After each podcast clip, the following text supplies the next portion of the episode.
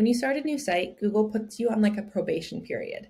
So that means that they don't really know if you have authority yet. They don't know if they should trust you yet. So essentially, they won't rank you. So for the first little while, you're going to get like no organic search traffic. And unfortunately, it's just the way it is. Even if you've installed Google Analytics and your search console codes right, you're just not going to have traffic. And that's not to say that like DAs of one can't get traffic, but basically at the beginning, usually it can take six to 12 months to get over that hump, unfortunately. Google has lengthened that, especially with the plethora of blogs that have popped up since the pandemic began.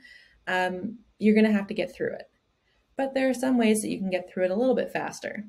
So I managed to get my um, She Knows SEO site out of the Google Sandbox in about two months, and that was still with a DA of about four.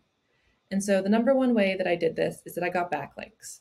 And people often say that backlinks aren't that important, but honestly, they really, really are. So I went in Haro and I went into collab posts, and it's much harder to do collab posts that aren't travel related, to be honest, especially if it's like an SEO site. Other SEO people don't want to like let you rank. Um, so I mostly did Haro for that site where I went in and then I responded to every query under the sun that I vaguely knew about, regardless of whether or not it was SEO related. I talked about managing teams. I talked about like um, different productivity skills. I talked about SEO and marketing. I even think I responded to a few about pets that I got links back for. So really, like the moral of the story is like get those links. If you have another site that you own, link back to yourself through it if you can. Um, most of us don't have that opportunity. She knows SEO doesn't naturally link from Nina out and about, so didn't make sense to do that link really, um, and it wouldn't really pass helpful authority. But I got links back from sites with DAs of like well over 50, and that really helped to boost my rankings. I also ensured that at that point, I did have 10 articles on the site that had something to do with SEO.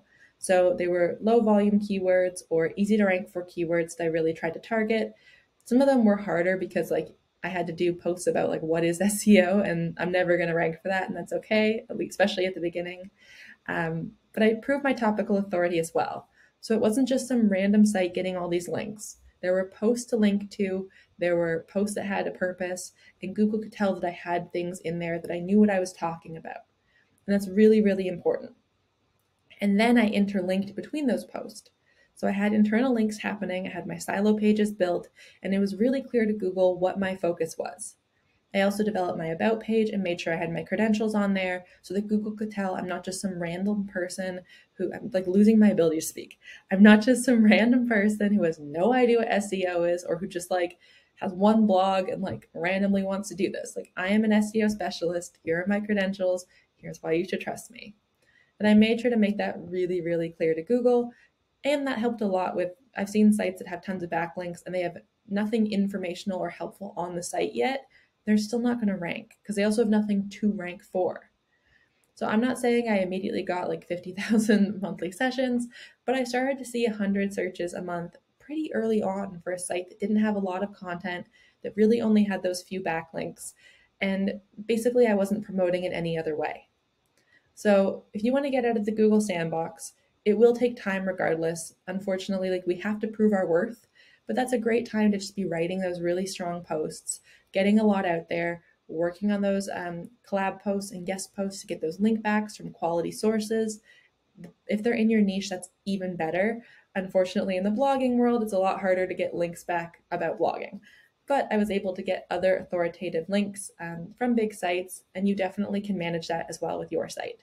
So I highly recommend making use of these strategies with your new site to get it out of the sandbox. Um, there are also good tips just to rank generally on Google. Make sure you have your topical authority built up, be writing quality posts, be getting backlinks. What works to get you out of the sandbox and build your traffic will work to grow your traffic overall. Okay, take these strategies with your new site and really start to apply them. It does take a lot of time and work, but even working to like respond to a few Haro requests every other day, short, sweet, they don't need to be more than a few sentences, that can really help you get those good backlinks. Good luck!